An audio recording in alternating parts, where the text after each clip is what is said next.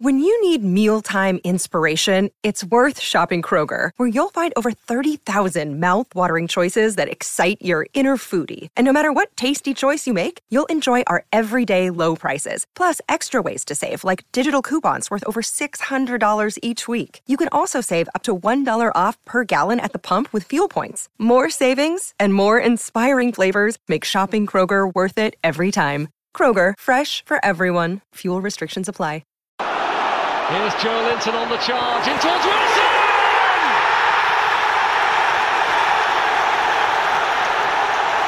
A dagger to the heart of Arsenal! A huge boost for Tottenham Hotspur!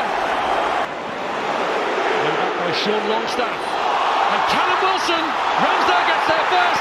Give the race! 2 0 for Newcastle! And does that kill off Arsenal's Champions League dream? Despair for Arteta!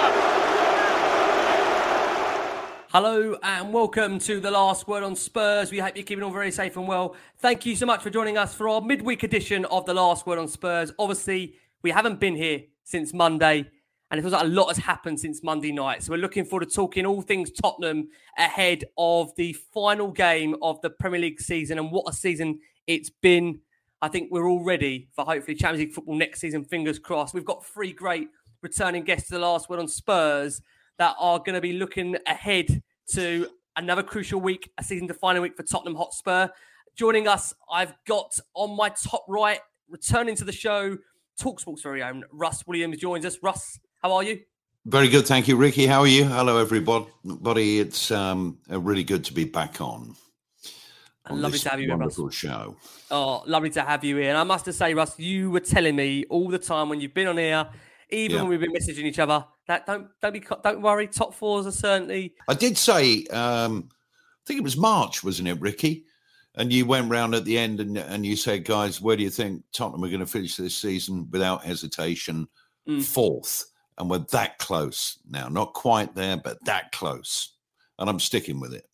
I love it. I love it. No, the confidence, we need that confidence. And it feels like Conte's mentality is embedded that confidence into his group of players. Also join us on the show. Lovely to have him back on. We've got Chris Cowlin. Chris, how are you? Buzzing, Rick. Buzzing. It's been the perfect week, and I can hear that Champions League music already.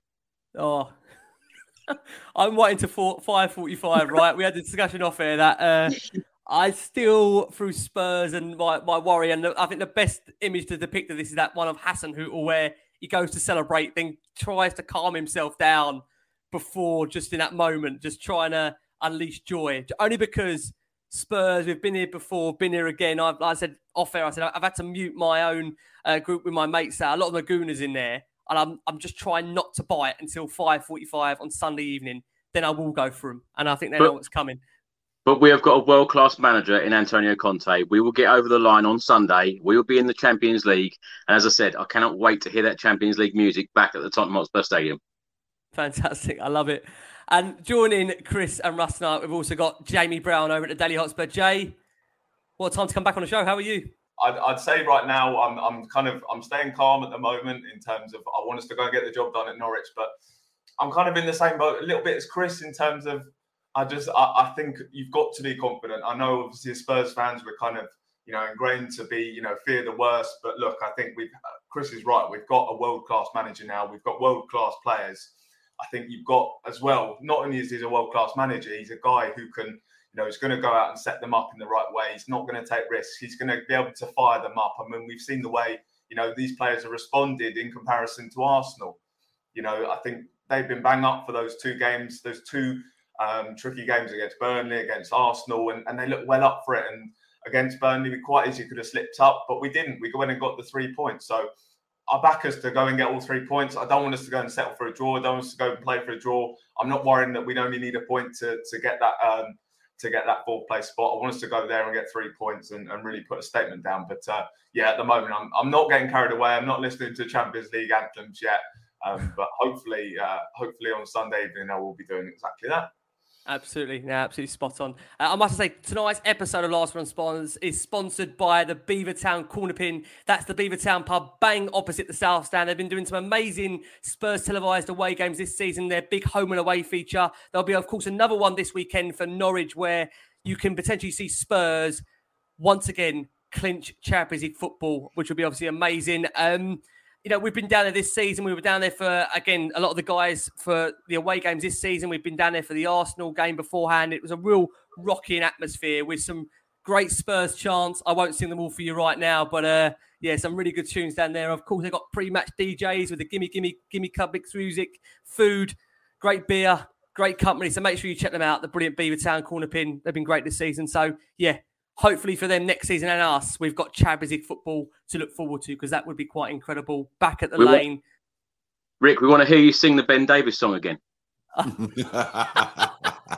Twice in four days. Come on. Really? Come on. What I think once Really? in seven was enough. Yeah, you don't want to hear that. You don't want to hear that. Trust me. I think Ben's still getting over it himself, to be honest with you. But we have to talk about Spurs. Coming over to you, Russ. Firmly now back in the driving seat for Champions League football going into the final Yeah. weekend of the season. Still can't believe I'm saying this after Arsenal were beaten against Newcastle United on Monday night. And I, I have to say that I celebrated those two Newcastle United goals like they were Spurs Cup final goals. And you know, Spurs and Cup finals, we only do FA Cup fifth rounds on last one on Yeah. Spurs. So, Russ, how are you feeling right now going into the final week of this season? Well, I'm I'm I'm feeling confident. Um, the sweetest goal at Newcastle was the own goal from Ben White. It was a beautiful, beautiful thing to see. Uh, of course, as uh, Jamie has already pointed out, what a talented player. Joelinton absolutely terrorised him, didn't he? And it was funny. Gary Neville, after the game, said that 60,000 Spurs fans brutalised the Arsenal players for 90 plus minutes. And it's true. What an atmosphere. But the Newcastle fans said about it pretty much the same, didn't they? From from the off in that game. And, uh, and it was great. And um, I, I think where we're benefiting and they're not, hopefully, and we do make the Champions League, is these little atomic habits, the things that Antonio Conte will get our players doing every day, relentlessly drilling in what he wants to them. And that's why we've seen, I think, an upturn since he's obviously turned up at the club, certainly after four or five games under him. And I think Mikel Arteta doesn't exercise atomic habits at all because he changed the formation for the game at Newcastle. Why would you do that? You know, when you when you've done okay and actually you're out in front if you win the game, you know, but you know, okay, injuries, we all have them. Uh, but I think Conte is just another level. I think he, he's schooled Arteta and quite a few other Premier League managers, and even the very best of the best, will be worried about him if we get in the Champions League because it opens up, and I'm sure everyone watching would agree with this. It opens up tremendous possibilities if he gets the money of of of people who can come in to the football club. So it really is all about, you know, as, as Jamie and Chris is very confident, and uh, that's fine. I'm I'm not unconfident at all, but I'm a bit with Jamie and you. I'm not saying a word until the job is done. I, Yeah. I do expect it to get done, and I hope it's not going to be a, a nervy afternoon where Pukki has a swan song at Carrow Road and we're 1 0 down after 10 minutes, and then you know, we'll come back and, and get a result. But I don't want it to be that sort of game. Jamie said, and he's quite right, let's make a statement, Yep. you know, and um, rub their noses in it a little bit, which is Mm. nice. It's really not- nice. I agree. I'm, I'm, I'm not one for to be doom mongering them, but I was- we have to remember the last time Spurs faced uh, or played a, a relegated side. Um, you know, Newcastle United. We can't forget. You know, five one was it? Five one. There was, there was. I did see that on Twitter actually, but I think the last time we did play a relegated side was Hull, wasn't it? I thought it was, and we beat them seven-one. Was it not when Harry Kane won the Golden Boot? I think I did see Right, that. okay, so we've had one in between. We've you're had one in There was- between. There was one I'm in not gonna lie. That Yes, Newcastle I, defeat. the same. You just hope for the same because that was an away match as well. And Mm. and uh, Yeah. in that game, I think Harry Kane he picked Lukaku to the Golden Boot. I think it was. So Mm. I mean, I mean that that would just be the icing on the cake, wouldn't it, on the weekend if uh, Son was to go and get the Golden Boot. So that, I think that would be amazing if that happened. Yeah, no, I agree. Chris, come over to you. Um, obviously, of course, after that weekend win, a slender 1 0 win over Burnley, And obviously, Arsenal's result on Monday night, Spurs still have that two point cushion heading in to that final day of the season. Destiny in our own hands. You've already kind of said quite buoyantly in the intro, you expect us to get the job done. Yep, absolutely. Was you, was you surprised by that Arsenal performance up No. at St James's Park on Monday night?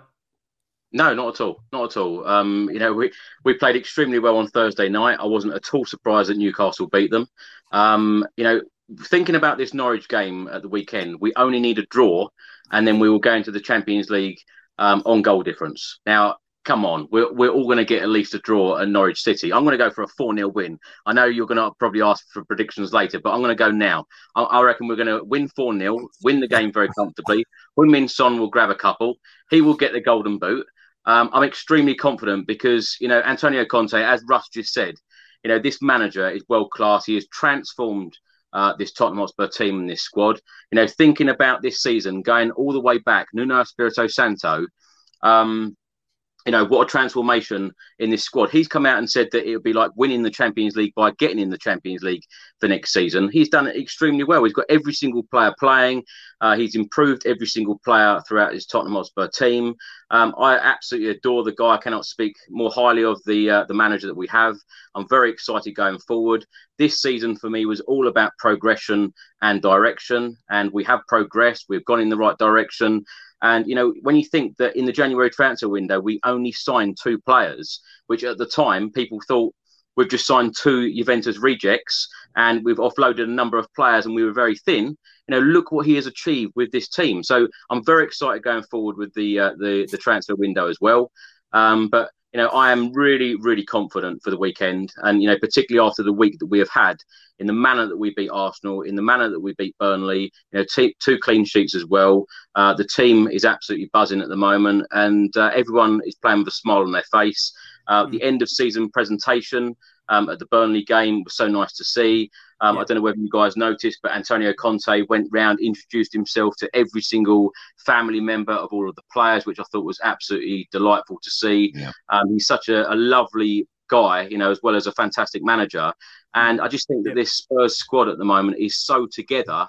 Um, you know, going to a Norwich City team um, that is 20th in the, the Premier League table, only won five games. I am very, very confident and very Mm. bold to, to say that we are definitely going to win.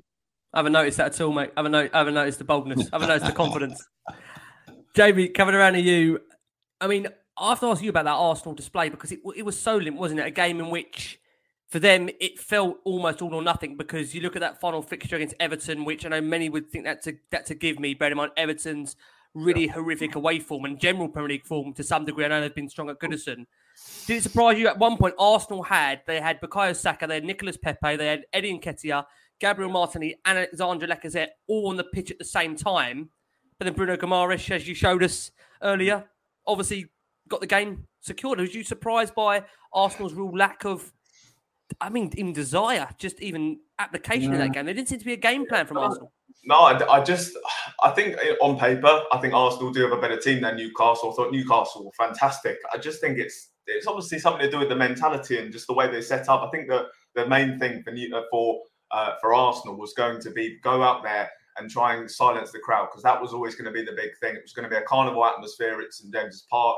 Of course, they've still got the opportunity, or I don't think they're going to do it quite, but to finish in the top half. So there was still something to play for for Newcastle. So it was going to be a you know, and then of course they avoided relegation, the excitement of next season for them. It was going to be such a carnival atmosphere. And uh, do you know what? I was, I think a couple of games ago, I was really looking at the kind of the fixtures and maybe the build ups to North London derby, and and you kind of thought, okay, we're facing Liverpool, they're facing Leeds, we could go into that North London derby well behind, but I don't know. I just looked at that that Newcastle game and I just felt as though that was going to be a real, real difficult test for them because it's we saw them go to Palace and we saw them drop points and you know they obviously got a manager there that that's quite that's slightly inexperienced in terms of knowing how to you know keep the team calm and they just did not look calm at all and I think that's what you got to give great credit for at Spurs. I don't think it was kind of a stellar performance against Burnley, but you know we, we had such an unprecedented turnaround. We went and produced a professional performance like that, and then you see otherwise. You go and look at Arsenal; it was kind of really the opposite. So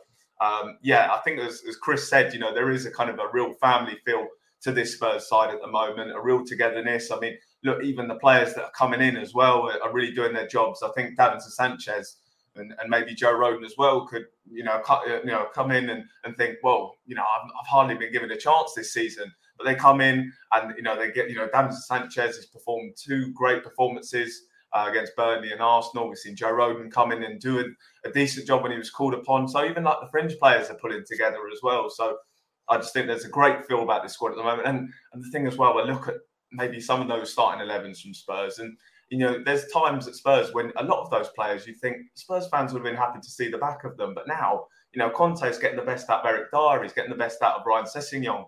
Um, you know, even Emerson Royal, I'm not saying he's, you know, he's the answer, but he's, he's doing a job.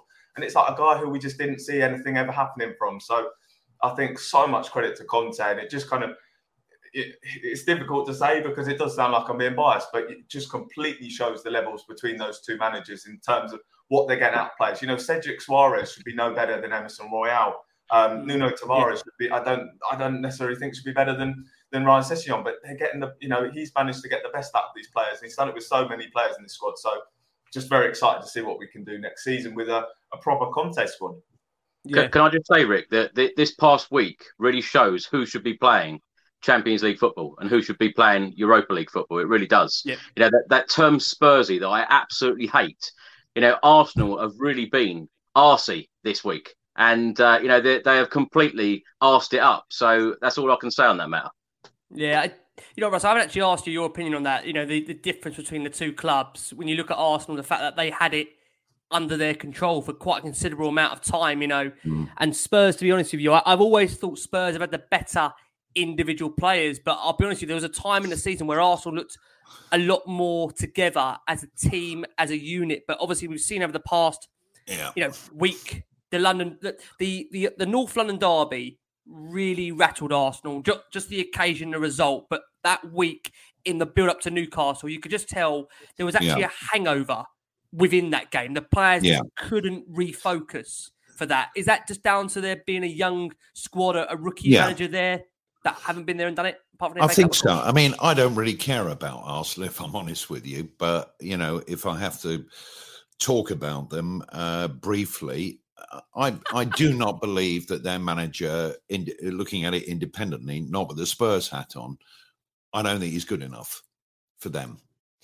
Uh, Patrick Vieira, I think, will be the next Arsenal manager pretty soon. I would have thought this is going to completely blow them not getting into the Champions League if if that is what happens. Especially with Spurs also, Russ being the club that's going to exactly. take that place, right? Exactly, and it was such an important North London derby for us, and the fans were magnificent, the players were magnificent, and and the manager is double magnificent if you like, and and and we got through it. And how we did it, it was fantastic.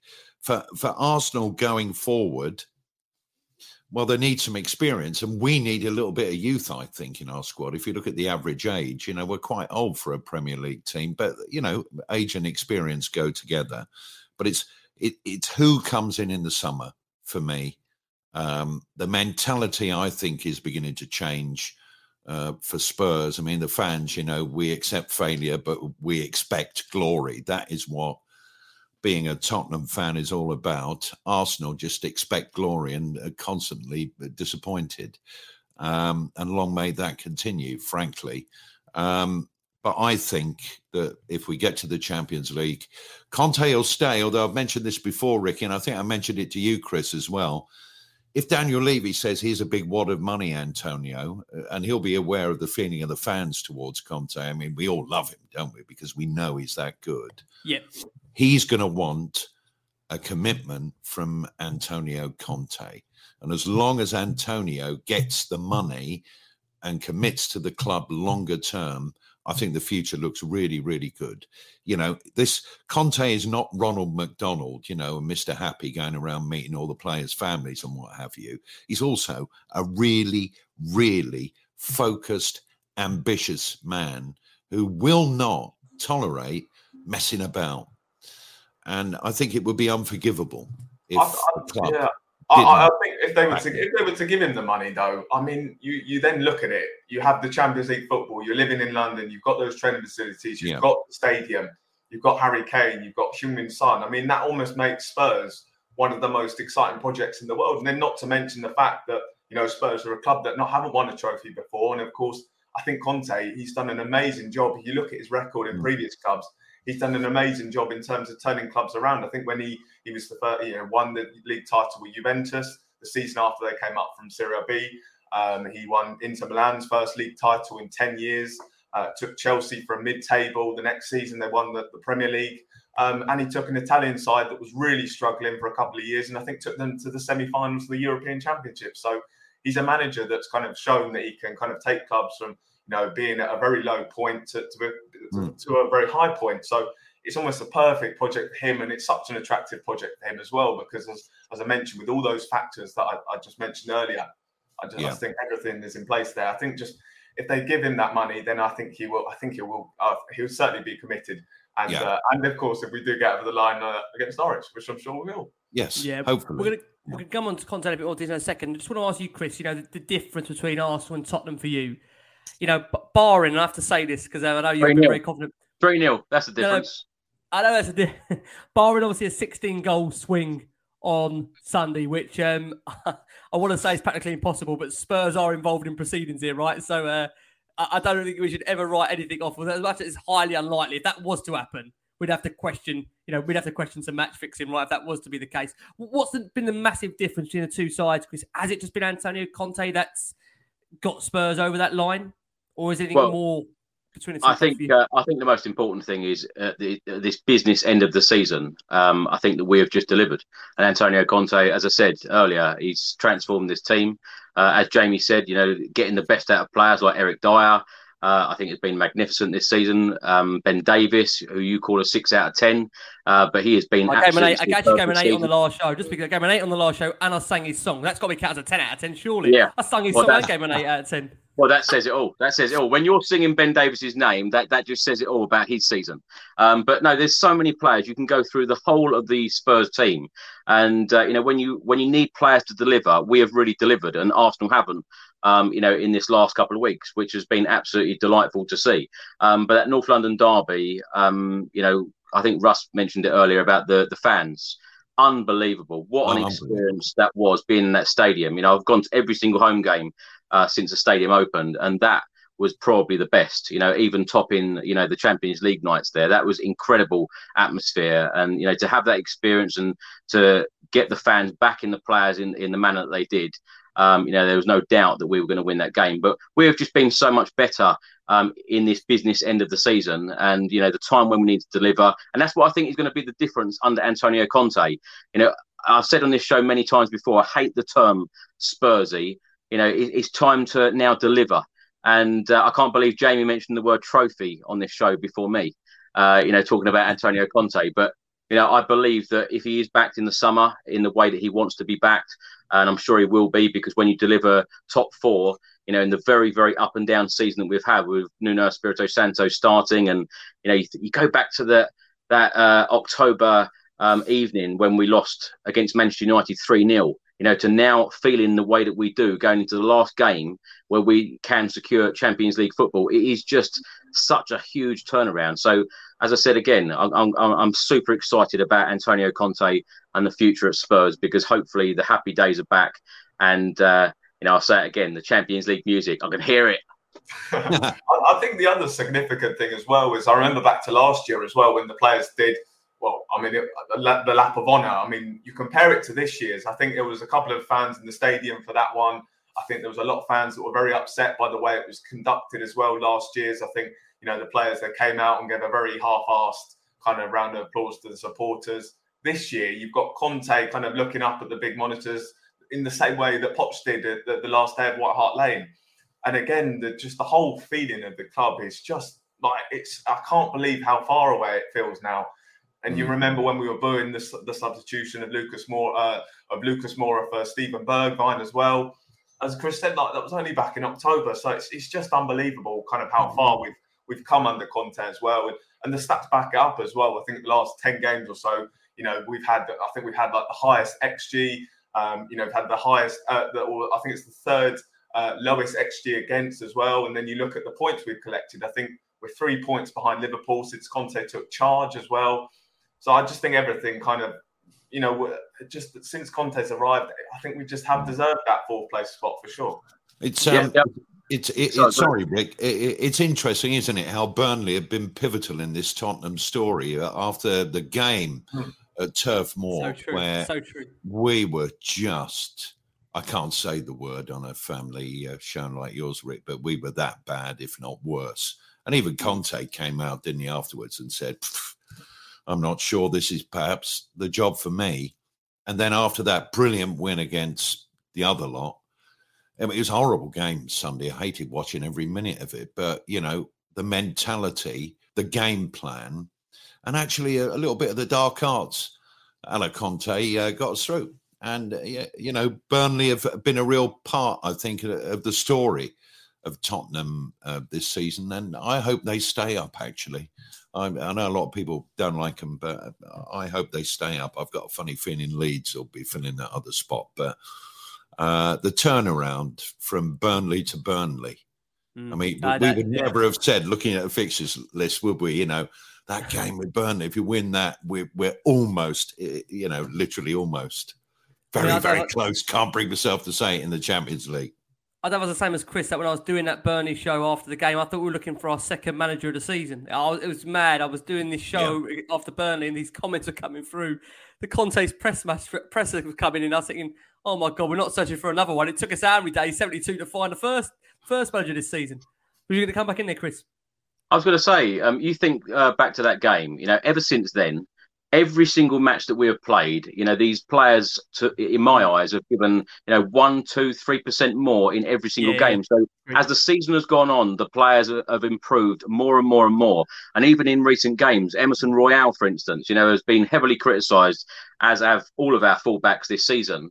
You know, when you look at the fullbacks, how they have all come on, you know, Emerson Royal playing with real confidence at the moment. Um, you know, as Jamie said, um, you know, if we did get in more, um, uh, you know, another right wing back or another left wing back, you know, the the con the, the the things that Antonio Conte has done and improved these players for this season has been remarkable. You know, who would have said that we would have all been disappointed when Matt Doherty was out injured? You know, it's these sorts of things that you've got to look at, and every single player throughout the squad have contributed to this top four finish.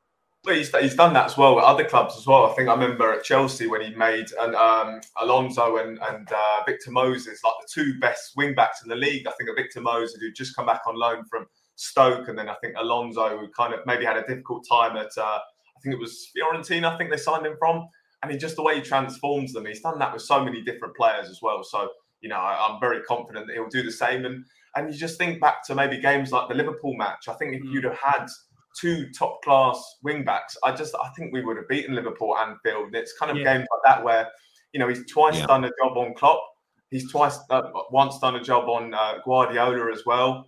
I mean, it, you know, again, it's just unbelievable to think that you just look at the how many key components of a Conte side you're missing. I know Sessegnon and, and Emerson, you could say, have done a decent job, but I think if you had two quality wing backs I mean, it's, uh, that's just it's just an exciting thought. I mean, I, I think I remember coming out of the um, the Newcastle game as well, and just thinking, I mean, if you had quality fullbacks, you maybe had a, another central midfielder, more like a creative midfielder, maybe a left-sided centre back. You know, and we're, we're, we're doing that to a team like Newcastle. We're beating them 5 1, even with, you know, so many key components missing. So mm. uh, that for me is, is quite an exciting thought. Yeah. yeah, I totally agree. I really do. And we must also just emphasise, Jamie brought up Anfield, you know, funny, many people questioned a couple of weeks ago just was that point worth it at Anfield? When you look at the factor now, God, how critical was that point at Anfield? Massively yeah. important. Well, I, I think as well the it was the Brentford point as well because I think I, I, think that's right. I mean, if you'd have got those two point, you know, the draw at Brentford and I think the draw mm. at Liverpool, I think I'm right in saying this. But yeah, I'm sure it is because I know a lot of people were very disappointed by that result at Brentford, but for me, I think sometimes you've got to know when when you're not going to win a match and you've just yeah, got to take a point. And yeah. I, I, think in that game it just proved that right. And the, the frustrating one is the Brighton one because of course, of course you know, had we have got that point, had we not have you know conceded late on, um, hopefully next season you know points will be uh, you know a point or a draw. You know when hopefully when we're, we're, we're aiming for high next season. But I think this year it's, it's just frustrating at times where maybe we could have you know, play for a draw. So I think in that game against Brentford, you've got to give the team credit for, for not losing that one because I think that was going to be a very difficult place to go. We're facing a Brentford side who were in uh, banging form. So I know a lot of people were very upset by that one, but uh, again, that was an important point in the end. So, mm. yes, absolutely. Guys, what we will do is we will go for our first break of the show for our listeners and audio. Phoenix 51 is a powerful employee technology enabling organizations to make data driven decisions at every stage of the employee journey, from hiring through benchmarking and development too. The platform provides detailed analytics on the most important asset in your business, your people, enabling organizations not only to make the correct hiring decisions, but also how to benchmark, train, and retain them. Phoenix 51, powering your people decisions through every part of the employee journey. In this next segment, we're just going to have a look and see obviously, of course, why Champions League football is important for the football club and also how that impacts Antonio Conte's long term future at Spurs. Now, I think we all know that obviously, since appointing Conte in the hot seat back in November now, it feels like a long time ago. Nuno, I feel, feels like a different season now. I think we all agree that that feels now just that feels like a completely different period of the football club. And I know being there on the weekend, I know Chris as well probably looking up the screen thinking, whenever when Nuno flashed up on there, I was like, God, was that this season? It just feels like such a long time ago, the Nuno appointment. And it just shows you how far we've come. There was that period, as Russ mentioned, Burnley away, where Conte was almost was was almost I feel like he was quitting on the spot. It was the most bizarre presser. And at that point, I have to say that um, I think we all feared the worst. But what we can see is since that period, as Chris you referenced, there has been a steady progression with the players that have built into what Conte's believed, and we've seen a steady progression the way the players have managed games. They've learned from their mistakes in what was a critical week for the football club. Arsenal and North London derby, Spurs had to win. They came through that. They then had the battle, of course, of a Burnley game at 12 o'clock. We know 12 o'clock midday kickoffs. Spurs just always seem to struggle. The atmosphere was fantastic in that stadium, and credit to THFC Flags, Spurs song sheets, who really did help bring the supporters together and you know make an atmosphere that we needed to get Spurs in the position they are now, where Champions League football is in their own hands. I just want to ask you guys that you know we've missed out on Champions League income for the previous two seasons, and I think we always know for the club it's imperative to aim to achieve a top four finish for what the yes. club want to try and build at Tottenham. And of course, with Conte now, they have got a manager that is renowned for winning leagues, winning titles wherever he's been. Yes, he has struggled in European football. I think we have to be honest and say that that European football hasn't been one of his strongest areas. But what I want to ask you guys is that what do you think it is going to take for Conte to commit long term to the project in terms of finances, in terms of reassurance, and how do you see Russ that conversation heading into the summer with Paratici, with Daniel Levy, of course, providing we do get the right result on Sunday in Spurs do secure the top four finish? Well, I think if Tottenham um, make the Champions League, we're all praying for it. Um, you know, even statistically, it's highly likely. Uh, Chris thinks we're definitely going to do it, but he's put his head above the parapet. Conte goes into the meeting with Daniel Levy, uh, unsackable. Uh, Daniel Levy, for once in his life, is, is, going to have to bend over and have his tummy tickled a little bit. And um, I think uh, he will get certainly two wing backs, uh, central midfielder, another striker at the club, and I think he might look at a goalkeeper as well. Not that I'm saying Hugo is bad, but we need a couple of really strong goalkeepers. Yeah, uh, Jordan Pickford, for example, if Everton had gone down, I I I think Tottenham would have talked to him, for example. Uh, but you know, in midfield do we need a locksmith or do we need somebody who's a ball winner and the heart of the team and picks them up when things aren't going well yeah. in the tra- traditional sense, if you like, of a, a hard midfielder? We don't really have that. If we got somebody like that, could Bentancur be the locksmith and do the clever little passes? He's got it in his locker. So mm. that's going to be an interesting conundrum. You know, do we want Dybala at Tottenham? I see that he's offered himself to Arsenal apparently, if they get in the Champions League. Well, what a meaningless statement that's going to turn out to be. You know, would we want a player like him? We've flirted with him before, haven't we? At Tottenham. Don't know. Do we want to get younger players in?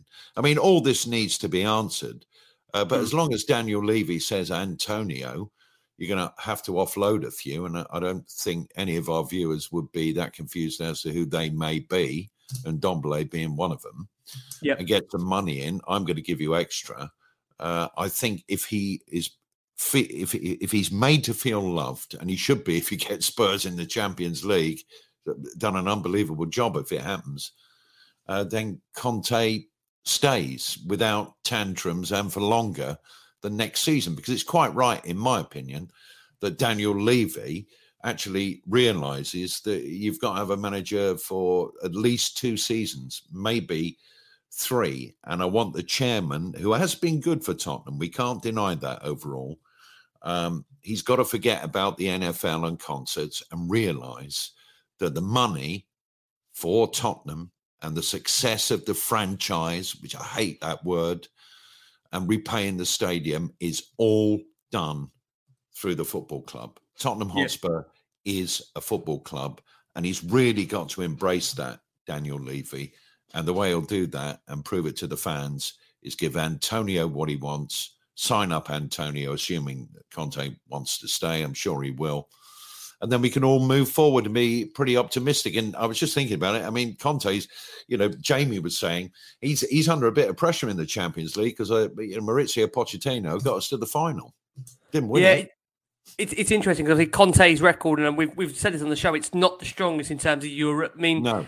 Jake, coming over to you, you know, it's interesting from the second minute in that stadium on, uh, of course, against Burnley, the fans are singing Antonio's name. Second minute, you know, he's got an unbelievable amount of support at the moment, and you do feel that when he goes into that meeting with Daniel Levy, with Fabio Paratici in the summer, you Yeah. do feel to some extent he holds all the cards. That's why I was a little bit surprised. I don't know if you guys had noticed this, if you've seen the chairman's Daniel Levy's statement over the weekend. That, you know, um, I thought Conte was very fleetingly mentioned within that statement. I thought he would have been given a lot more praise for the job he's done at Tottenham. I do think that unless Conte would have come in, I don't think Spurs would find themselves going into the final game of the season with Champions League football in their own hands to be secured.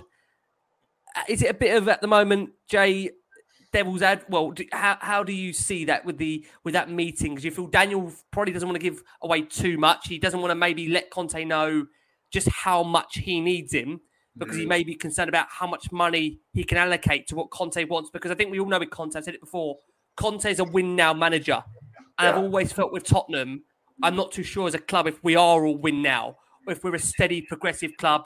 And like Maurizio, we built and built and built and then tried to win. I think mm. Conte, as I said before, Conte's coming here not to achieve top four. He wants to win trophies. He wants to win titles. Yeah. And my biggest concern has always been whether Spurs, as a club, are prepared to change for Antonio Conte. Whether this board is prepared to change for this one manager.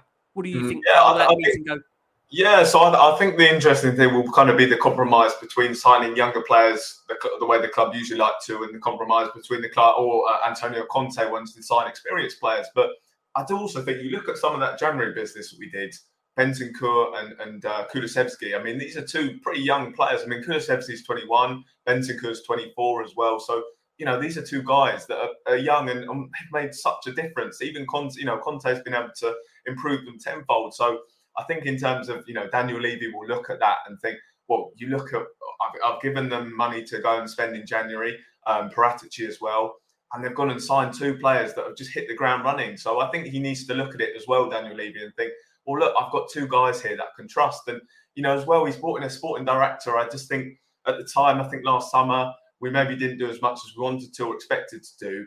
Um, but you know, you feel as though when he's now got a manager in place that he trusts, he's got a sporting director who's kind of um, he, he trusts as well.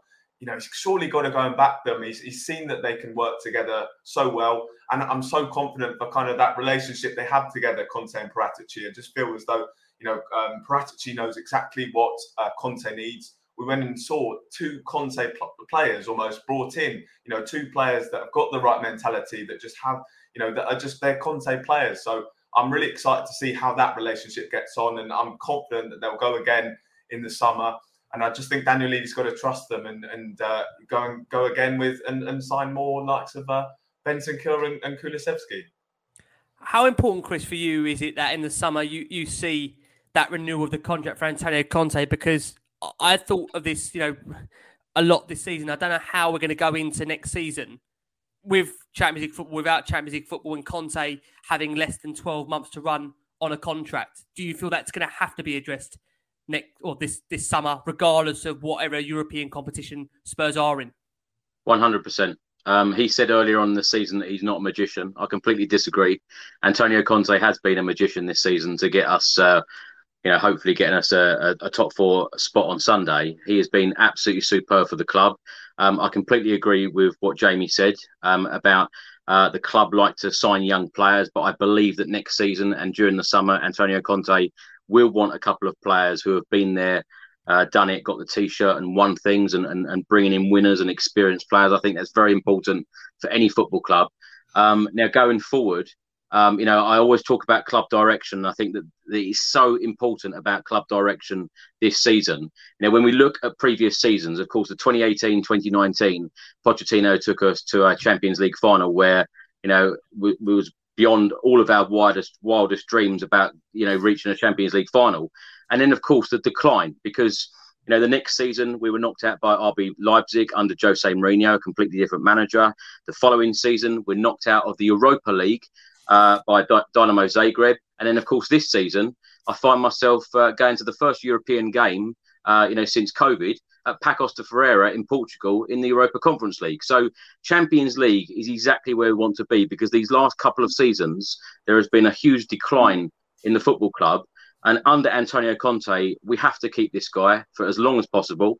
Um, you know, I talk about trophies all the time, you know, jokingly uh, talking about trophies, but, you know, our last trophy was 2008. If there's anyone that is going to bring Spurs a trophy, surely it is this guy. And I cannot see as a Spurs fan that you go from Pochettino, to Jose Mourinho. Um, I'm, I'm, not even going to talk about Nuno, but then Antonio Conte. How can you have three world class, absolutely superb managers yeah. and not deliver trophies at our football club? So, you know, for what Antonio Conte has done since the 1st of November, you know, being appointed uh, Spurs manager, this is why I'm so excited. Give him a transfer window in the summer. Um, you know, give him a pre-season because the first, you know, that's another point. It's the first ever time that he's managed a club mid-season. He loves the pre-season. That is extremely important to him.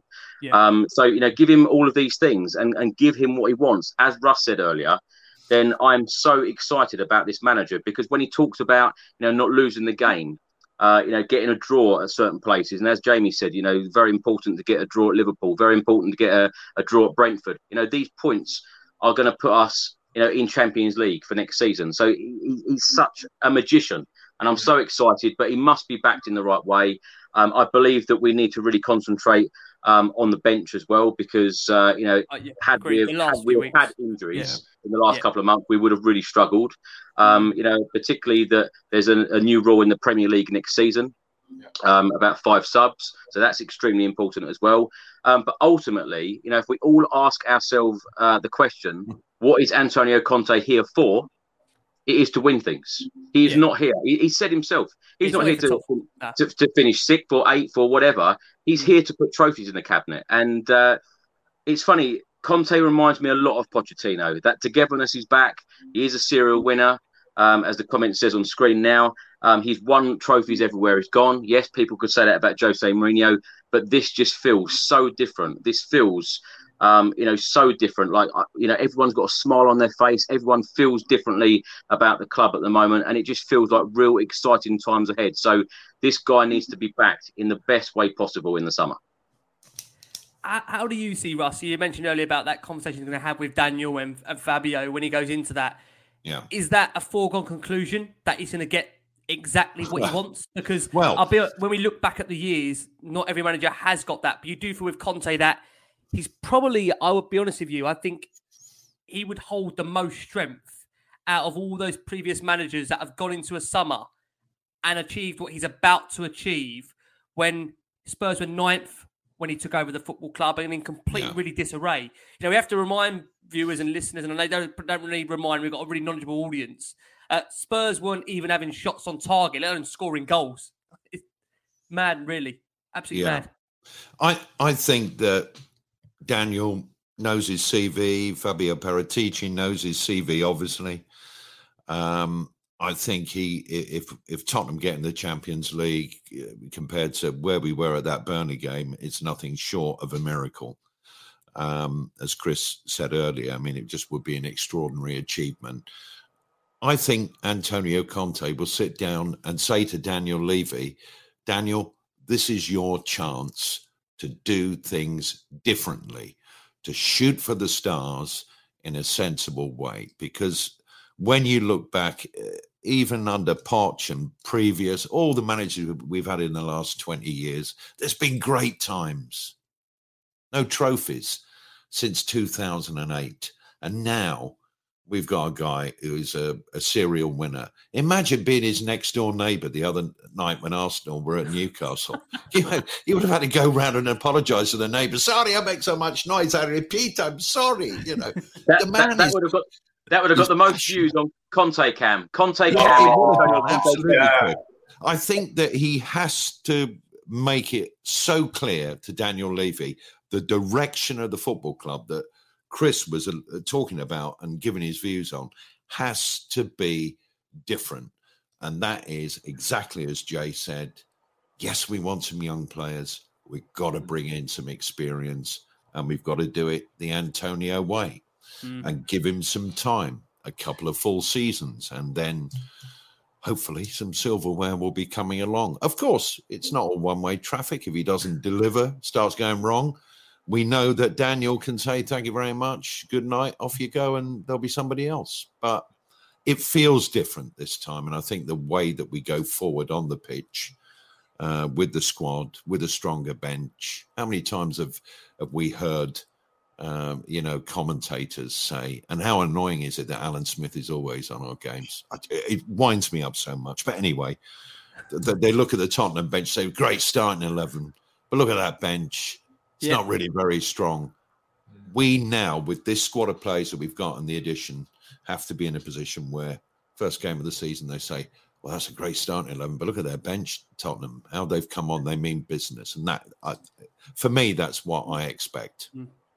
The other, just just another thing I wanted to point out in terms of whether we will spend money, and I, I think one thing that's maybe been a bit unfair on Daniel Levy and the club. I know they get a lot of the time they get that they don't spend a lot of money, but I think Spurs actually have spent a fair bit of money. We saw that in the Champions League year when we spent nearly 150 million pounds. I, I, don't necessarily, for me, the problem hasn't been how much we've spent; it's been how we've spent it. I mean, that summer. I mean, I don't need to remind everyone that 2019 summer of how bad it was. Mm. You know, a couple of you know, the last couple of summers and, and transfer windows have been shocking. But then you look at kind of the difference. Maybe last summer's, I think, was maybe a bit of hit and miss. But we've had the likes of Christian Romero come in. Um, and then, of course, we saw in January. So I think the club will will actually spend money. And of course, the last time we were in the Champions League, we, we spent 150 million pounds in that summer. So I, I, think the club will spend money. They have spent money in the past before. And again, I think that Daniel Levy, he'll look at what they did in January, and I think he knows that there is real trust there. And and if he is to get into that Champions League as well, from the position that we're in, I just think that everything will point towards Daniel Levy spending. And I know a lot of people will be shouting through the screen you know, I, he, he doesn't spend money. But I said I, I do think they would do spend money. It's just been how they have spent it. And now he's got a sporting director in place. He's got the manager in place, and uh, I, am I'm, re- I'm really confident for this summer. And I know we always say that, but I, I genuinely am confident for this summer. That that should be the difference, though. Fabio Paratici and Antonio Conte, their relationship. That should be the real difference because you know, Fabio's doing all of the uh, the scouting and looking at all of the potential signings. Antonio Conte is constantly speaking to him every single day. I am so excited about that relationship going forward. And as you've said, Jay, the the, the recruitment hasn't been the best. And it's funny because in that summer, that when we did spend all of that money, um, you know, up to that summer, we hadn't spent a penny in 518 days. So you would have thought that the signings would have been better. Um, yes, we have spent money in the past, but there haven't been uh, on the right players. But hopefully, you know, with this new team uh, under Antonio Conte, it will be different. I, I, just think the relationship. Sorry, Ricky. Just I just think the relationship between those two. I just I don't think it was any coincidence that we saw Bentancur and, and Kulusevski come in and, and hit the ground running. I think that Paratici knew exactly what Conte needs in terms of the mentality. He knew those two players, Kulusevski and Bentancur, knew exactly what they're like, their qualities you know the, their mentality. So and I, and I just think he knew exactly right players for for Conte. So he, he knows Conte so well. He's been successful with him in the past, and uh, yeah, I, I really think he'll he'll do the same again at Spurs. how, common are you, Chris? You know, we talk about business being done early. Do you think they're already, Chris, in the process of identifying players now? Because you would think that's the point of obviously Paratici being there to oversee, like we've said, recruitment, that the club are already actively working on players. You know, we're hearing links, of course, likes of Christian Eriksen, Paulo Dybala. How important is that, Chris? We that we see intention and ambition from very, very early on. You know, I remember Luka Modric, for example. We had Modric signed up very early on in the summer before he came to the club. You know, is that what you'd like to see? The club showing that from the very early off season to have players lined up. So we're not in that situation where we come, as we know, it's going to be early this season. We're going to start in the first week of August as opposed to the second week of August. We need to see intention early, don't we? And I'm sure Conte's going to want to see that as well going into a season where, please God, we've got Champions League football. And I'm sure as well, Chris, you don't need me to tell you this, we want to be competitive in all the cups, right? Of course, of course. That's what I said. Antonio Conte is here to win things, so he will want a team to, um, you know, compete. Uh, you know, for the Champions League, he will want to be competing for the Premier League. I am expecting an extremely busy summer with lots of players coming in, lots of players going out the door. You remember we've still got to offload the likes of Tanguy Ndombele and Giovanni Lo Celso, hundred million pounds spent on them. Um, but in answer to your question about how early um, these deals are done, you know, I think that we have to change as a football club in that regard. And you know, when you're bringing in Fabio Paratici to do the job that he is doing, and you're bringing in a world-class manager like Antonio Conte, you have got to change the way that we, um, you know, what we haven't done in previous seasons. We have to get deals done early. Um, I'm not expecting us to go out and spend hundreds and hundreds of millions, but I'm expecting the, uh, you know, Fabio and, and Antonio Conte to go out and identify players where they are really going to strengthen our team and be the real difference. Exactly like Bentancur and Kulusevski, because you know how many people said, "Oh, we've signed a couple of Juventus rejects," and as I keep saying on my channel, if these are Juventus rejects, then just just keep giving them, give, keep giving them some, because you know, they, yeah. they, have they've hit the ground running. They've had a, a great season, both of them, from January. Um, mm. but I am expecting a huge, huge summer going forward, and uh, I'm expecting a squad at the start of next season to be competing for for uh, for, for, for trophies. Yeah, I mean, I, I totally agree, uh, guys. What we will do is we'll go for our final break of the show for our listeners on audio. Taking into this final break of the show, we've been very kind to be joined by quite a number of Norwich City podcasters that are giving us their thoughts on the game on Sunday. Are they going to ruin the party? Of course, they will not fingers crossed, as we've heard from buoyant Chris Cowlin, brilliant Jamie Brown from the Daily Hotspur, and fantastic Russ Williams, who's been joining us on the last one Spurs. Chris Reed from Talk Norwich City here. Hello. I hope everyone in the Spurs world is well. I guess the answer to that is yes. And I'm sure you sods, you're all looking forward to a very comfortable victory at Carrow Road this weekend. Massive thanks to Last Word on Spurs for having me for a little preview ramble. So, let's do it. First of all, um, state of state of play in the world of Norwich City, if you will. It's blooming miserable. We are actually quite happy that we managed to get a point away at Wolves, who have been monumentally average this season. Last time out, um, Pukki still delivering the goods despite st- circumstances. Um, announced this week, player of the season. He has been probably the only shining light. Really, it's yet again been a disappointing season and one that's really, I guess, humbled Norwich City fans because I think we've all realised that being self funded in the Premier League now simply won't cut the Colman's mustard.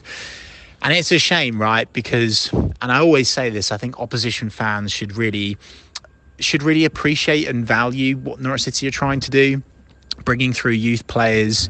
Uh, as I say, self-funding. You know, owned by Delia, and bless her heart, she's put her heart and soul into keeping this club alive.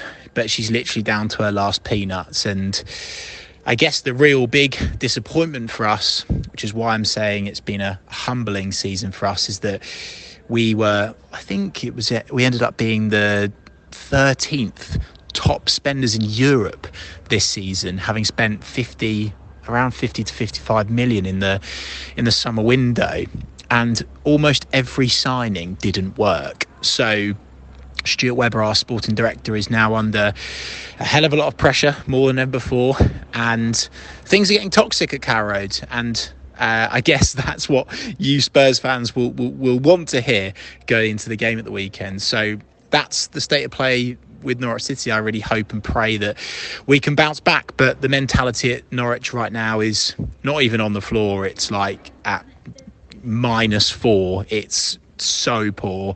Um, but anyway, I'm not here to moan about Norwich. I'm here to fill you in on what I think will happen this weekend. So, first of all, I think the lineup will be Angus Gunn in goal, top up and coming goalkeeper, will be given a chance. Um, in in place of Tim Krul, the Holland international, who has been absolutely fantastic for us over his Norwich City career, but he has made a few mistakes in recent weeks, and he's now been uh, removed from the team for Angus Gunn. He will be in between the sticks. The back line will consist, would you believe it, of Sam Byram, who has been injured for the last pretty much two seasons. Um, he is now back in the fold and he's returning as a centre back rather rather than a right back. So that's uh, I guess an area that Spurs can can really scrutinise at at the weekend alongside um, probably Ben Gibson, but possibly Grant Hanley. You might also potentially see a back five, but that's a bit up in the air at the moment because we've tried and tested probably 16 different 16 different formations this season and personnel. Um, so that's probably what you're going to see at the back. Uh, obviously, right back will be uh, Maxi Aarons, um, who sadly for Norwich City has probably lost a tremendous amount of value this season. Not that you care about that, although he was rumoured to go to Spurs at one point, and I've been told that Jose wasn't wanting to sign him because he wasn't tall enough. Fun fact for you. Left back, you're going to see Dimi Giannoulis. Um, really, really good player, exciting player, one that I'm hoping and praying will keep next season. Midfield, you'll probably see Pierre Lees-Melou.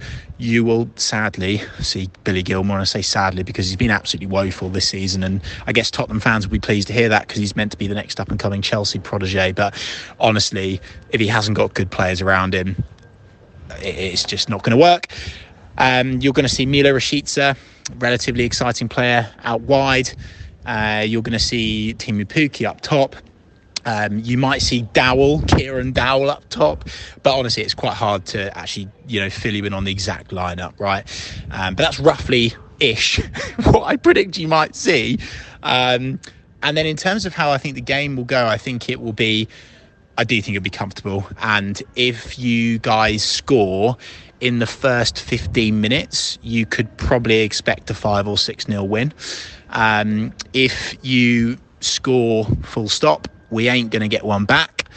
The only way that this could go wrong for Spurs is if you have a defensive nightmare in the first 20 and we manage to score and somehow, somehow defend and stop Son and Kane. But it's not going to work. This is going to be a comfortable one for Tottenham. And that's why my score prediction is, and I hate to say it, Norwich City nil, Tottenham Hotspur four or maybe five. Thanks so much to Last Word on Spurs for having me on. Hopefully, I'll be talking to you guys season after next and on the ball city. Hello, last word on Spurs, guys. It's Michael Bailey here, Norwich City correspondent for The Athletic. Hope you're all well. Um, to be honest, I imagine that uh, if you'd hand picked a fixture for your final game, you probably would have picked the one you've got. Maybe you'd have rather played it at home than at Carrow Road. Uh, but still, there's no hiding that Norwich have been uh, pretty weak this season. So, in terms of wanting a win on the final day, uh, it's probably a good place to, for you all to start. Um, it will be quite amusing, uh, the Arsenal fans experiencing what it's been like being a Norwich fan for, for just one weekend and hoping that the uh, team in yellow could actually earn a positive result. Um, I imagine they will then probably experience what it's been like to be a Norwich fan all season and not get it.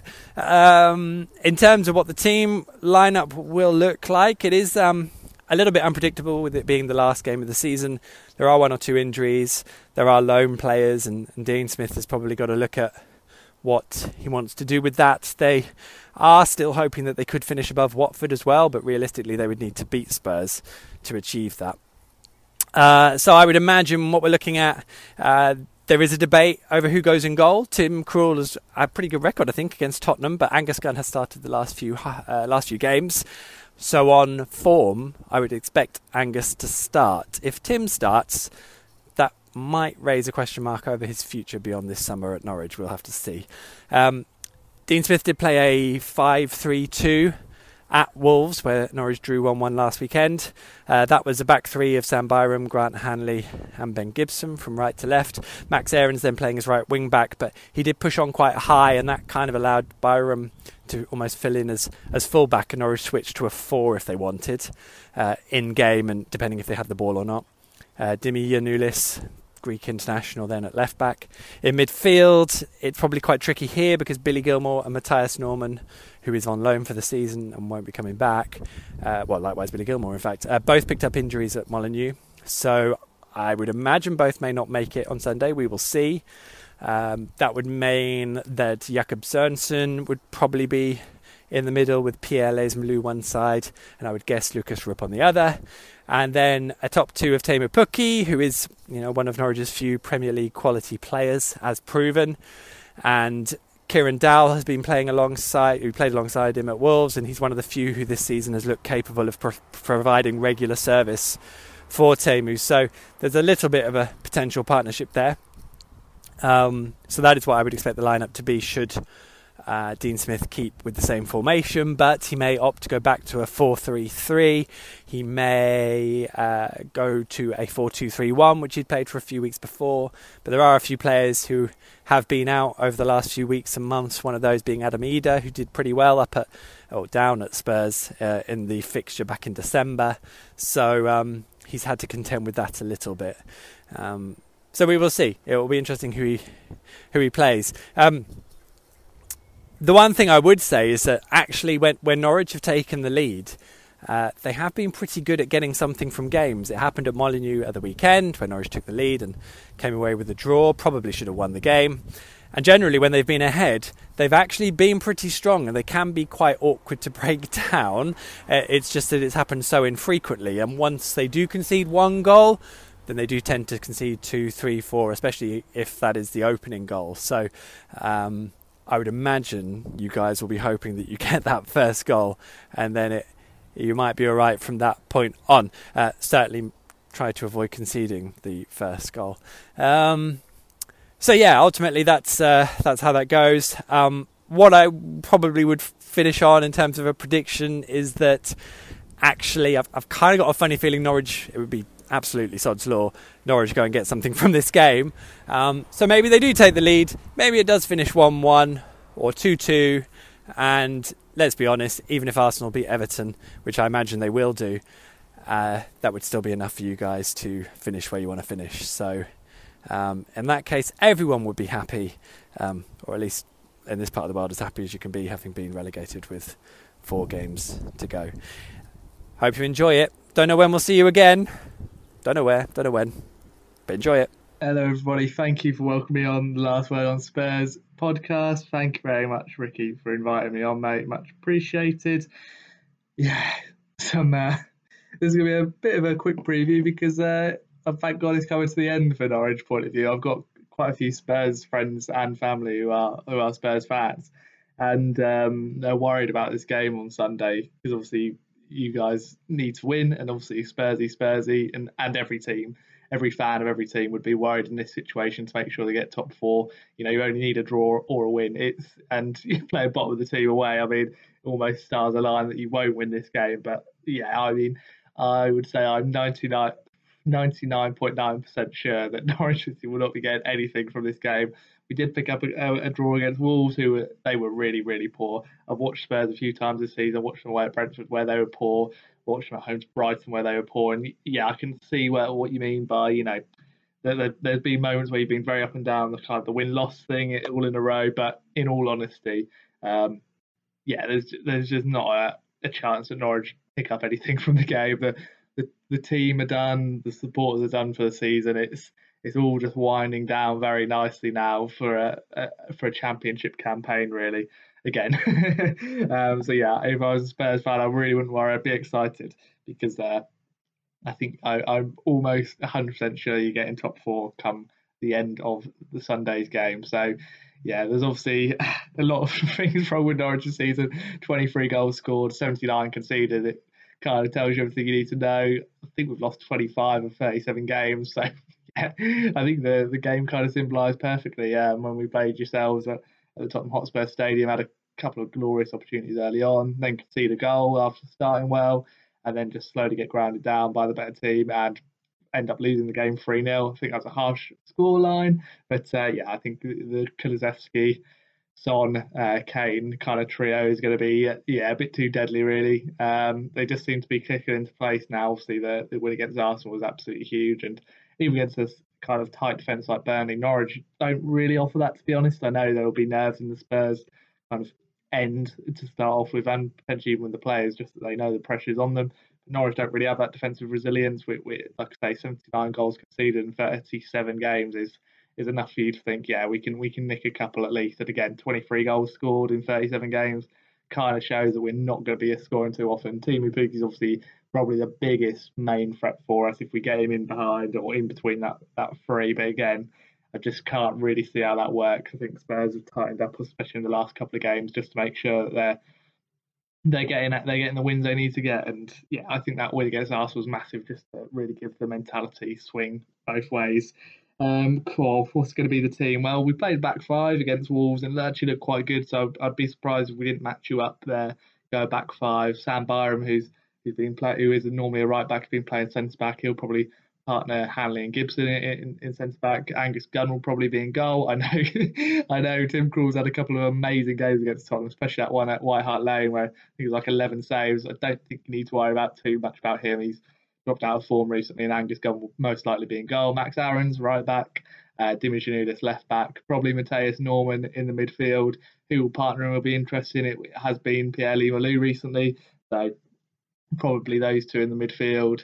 Um, then it depends about the front three really. There was, there's been quite a bit of change there. It could be a midfield three, it could be an attacking three. So well, I, would imagine it will be a, a midfield two to match up Spurs and an attacking three. So I'll go John Rowe, a, young, exciting youngster who's who's broken through this season. Exciting when I say that he's beaten a few players, so Norwich fans are more excited about him than some of the other dross we've seen this year. Kieran Dow will most likely play. He's probably the most most uh, kind of creative player we've got for Pukki, but he's quite easy to restrict, very one-footed, quite slow on the ball. And then the main man himself, Pukki, who if he gets a chance, he will take it. But uh, yeah, it's about giving him them chances. We just haven't enough really this season, to be honest with you. Um, yeah, I, I, think you you should be absolutely fine going going into the game. No problem at all. You've got more than enough quality to get through. You have the desire to win. You need to kind of get get the result either way, even a draw. I mean, I can't even see Spurs having to hang on for a, a point or anything like that. I just think, especially the whole team atmosphere is done now from the Premier League. We're look, looking to next season. I'd be amazed. It would take something monumental and completely unexpected, which we haven't seen for the other 37 games this season for Norwich to really get a result and, and pip Spurs to, to, to, to, a point, even a point. Yeah. So I, I'm full of confidence for Tottenham at the weekend. It's been a bit of a negative review, but when you when you look at the stats, you can see why Norwich fans just yeah just ready for the season to end, so we can go back and regroup and, and go again. Um, yeah, best of best of bad luck. I normally say for the game. My prediction is going to be two 0 Spurs. I think it'll be comfortable. I think you'll easily get top four. Like I said, I know that the Spursy thing is an issue in the in your fan base, and and feeling like are you going to get there? You definitely will. There's just no chance it's going to happen. And to be fair, Arsenal, Arsenal not great to us. Uh, Arsenal fans were not great to us uh, over the Emi Buendia uh, summer, where they thought they were nailed on to get him. So I don't think Norwich fans are going to mind them being pipped by Spurs. Obviously, you gave us Ollie Skipp, and we're very grateful for what he did for us last season. So yeah, I think 2 0. Best of bad luck for the game. Hopefully we win, but can't see it. And I think you'll be celebrating top four. Thanks for having us on. You can find us all on Canary Cast on all channels, all socials, and yeah, look forward to maybe coming back and not next season, but the season after with that whole yo-yo effect. But yeah, thanks for having us on. Much appreciated. Speak to you again soon. I must say, um, nearly 900, over a thousand of you watching us live. So thank you so much. We're battling uh, again a, a European final, which please God, not in this competition. Obviously, the elite competition. We'll be looking forward to hopefully holding ourselves next season, being in it. Let's not get too carried away. Of course, let's qualify for it first. And of course, we've got lots to look forward to. But guys, turning our attention to Norwich to come at the weekend. I mean, it's fair to say Norwich, to be fair, they put in a really spirited display against Wolves last weekend to end that five game losing streak. And matter what we say about Norwich, you know, obviously they're already down, but they will want to be playing for pride and want to bow out of the Premier League on a high. Chris, to start with you, Brendan, on your confidence so far of this show, how do you think Spurs will actually approach this game, knowing that they only need a draw, minimum draw, to obviously secure Champions League football? I don't see anything but a 4 0 win, Rick. I'm so confident about this game. I really am. Um, yeah, people have been asking me all week, how do I feel about the Norwich game? I feel very, very confident about it. Um, I think that Heung-min Son and Harry Kane will get on the score sheet again. I think that we will have a, uh, fantastic performance. I think that the away end will be absolutely buzzing. I cannot wait to go up to Carrow Road, uh, you know, at the weekend, and uh, really looking forward to the game. But I, ca- I cannot see anything but a win. We're on such a high at the moment. Uh, you know, we want to finish the season on a high. We want to finish the season in fourth spot. Heung-min Son will want that um, you know, the Golden Boot as well. Um, you know, it's a huge day for the football club, and it will be one hell of a celebration at away end when we clinch that fourth spot. And uh, as I keep saying, I want to hear that Champions League music. I cannot wait. Mm. Yeah, no, listen, I, I do share optimism. I, I can't help but just want to get to 5.45, 5.47 on Sunday night and then hopefully unleash with joy. Fingers crossed. Russ, come over to you. Um, yeah. Just to put into context Norwich's season, so Norwich have won and drawn just five and seven games respectively. They've lost the other 25 matches. Their goal difference is minus 56. Uh, they rank bottom of the XG charts with 31. And even then, they've underachieved that. They've only got 23 goals to their name. So anything to fear, Russ, apart from the word Tottenham? the only thing to fear is fear itself, as somebody once said. Yeah. Um, Probably not. But I, I mean, I think we'll get the job done, whether it's 4 0, nil nil, 1 1, 2 1, 3 1, 2 2. I think we'll, we'll get the job done. We have to get the job done. Uh, those days of being that word that you don't like, Chris, are over. This is the different future. And I, I think, uh, and I hope Sonny gets a golden boot because uh, he's just such a lovely bloke, apart from a, yeah, great. a great footballer. And somebody said to me the other night, I don't know if this is true, if any of you know this, obviously he's done military service in South mm. Korea. Yeah. I mean, he would be if he was in the armed forces over there, not a footballer, in the special forces. Mm. He was that good. Yeah. And I think we saw a little bit of that on Rob Holding, didn't we? There you go. uh, life's cruel. Um, but yeah, I think we'll get the job done. Uh, you know, Norwich, they'll be away for a year and then they'll be back. They do that all the time. Yeah. Uh, and they'll probably put up a little bit of a spirited push here, there, and everywhere. Dean Smith is a proud man.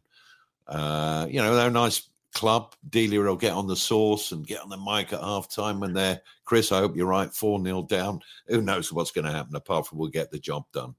And uh, hopefully, Champions League next season. Well, if we get the job done, it will be. So I'm not saying I'm not saying a word to anybody who's Arsenal or in public because it's a dish best served cold on Sunday, five forty seven. Before before we go over to Jamie Russell, you, uh, will you be keeping an eye at all on that Arsenal game, or are you solely focused on what's going on at Carrow Road? Um, on, on, be honest, honestly. Well, uh, I share a house. My other half is a gooner. Very quiet on the sofa the other night. She was. I can bet. I bet. I was very quiet at the first game of the Emirates. In fact, I was furious, uh, as we all were.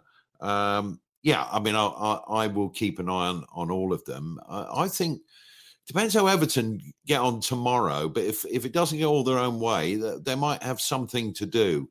And you know, mentally, Arsenal could have gone after our game and, and that result at Newcastle. They got suspensions, they got some injuries, and uh, it could be a very uncomfortable afternoon for them. But as we know, never write their luck off because they're mm. famous for it. Yeah, no, I do agree. Jay, come over to you. Uh, I think looking at Norwich, if we're being honest in, in detail, I think the, the one player that potentially could pose a threat is um, Billy Gilmour, the Scotsman on loan from Chelsea. I think he's been their most potent threat.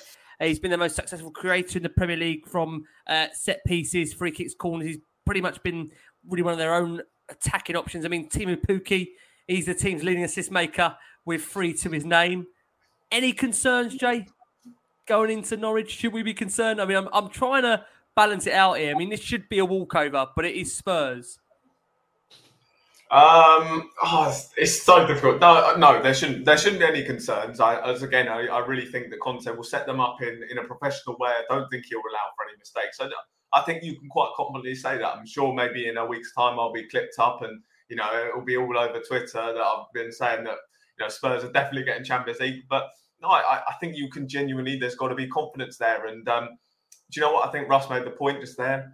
I'm not. I'm not convinced Arsenal will get the win against Everton either. And it's just because you look at the way they were at full time. I just think they were kind of mentally. That's going to be very, very difficult for them to come back from. And and I know there's obviously going to be a lot of bias coming from me, but I just feel as though that's the mentality. You know, the mentality is they were completely crushed after that game. That is such a difficult thing to get back up from. So that'll be interesting to see how they do get on at Goodison Park. But for Spurs, no, I'm very confident for this one as well. And it'll be interesting. I think Norwich I'm going to sit back. I think they'll want to maybe try and put on a bit of a show for their supporters. I think, as we, as we well know, that that will usually play into our hands. We've always performed best when we've played against sides who come at us, Man Cities, the Liverpools, the Leicesters.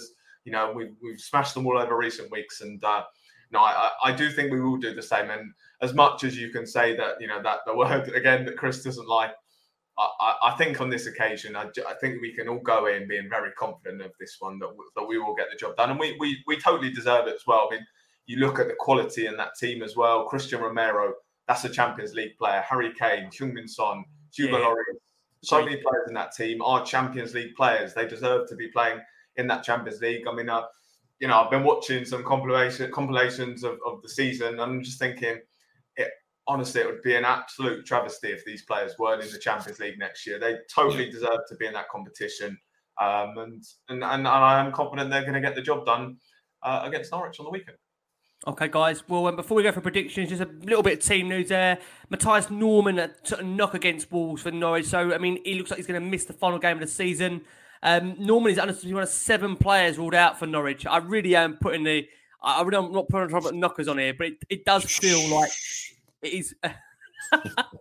Russ trying to tell me the truth. I mean, from a Spurs perspective, uh, Lucas Moura, we, we probably do expect Lucas Moura to drop out with Dejan Kulusevski coming back into that starting lineup at the weekend. I mean, Davinson Sanchez. I know there's been rumours that potentially Romero is trying to be fit for the game at the weekend, but you'd imagine, obviously, if Romero isn't going to make it, Davinson Sanchez will step in. Although I must say, there was a brilliant, uh, I think, brilliant header from Joe Rodon in the last few minutes that Burnley game. Don't underestimate how big that contribution was from Joe Rodon. It earned a massive bear hug from Antonio Conte at the end there.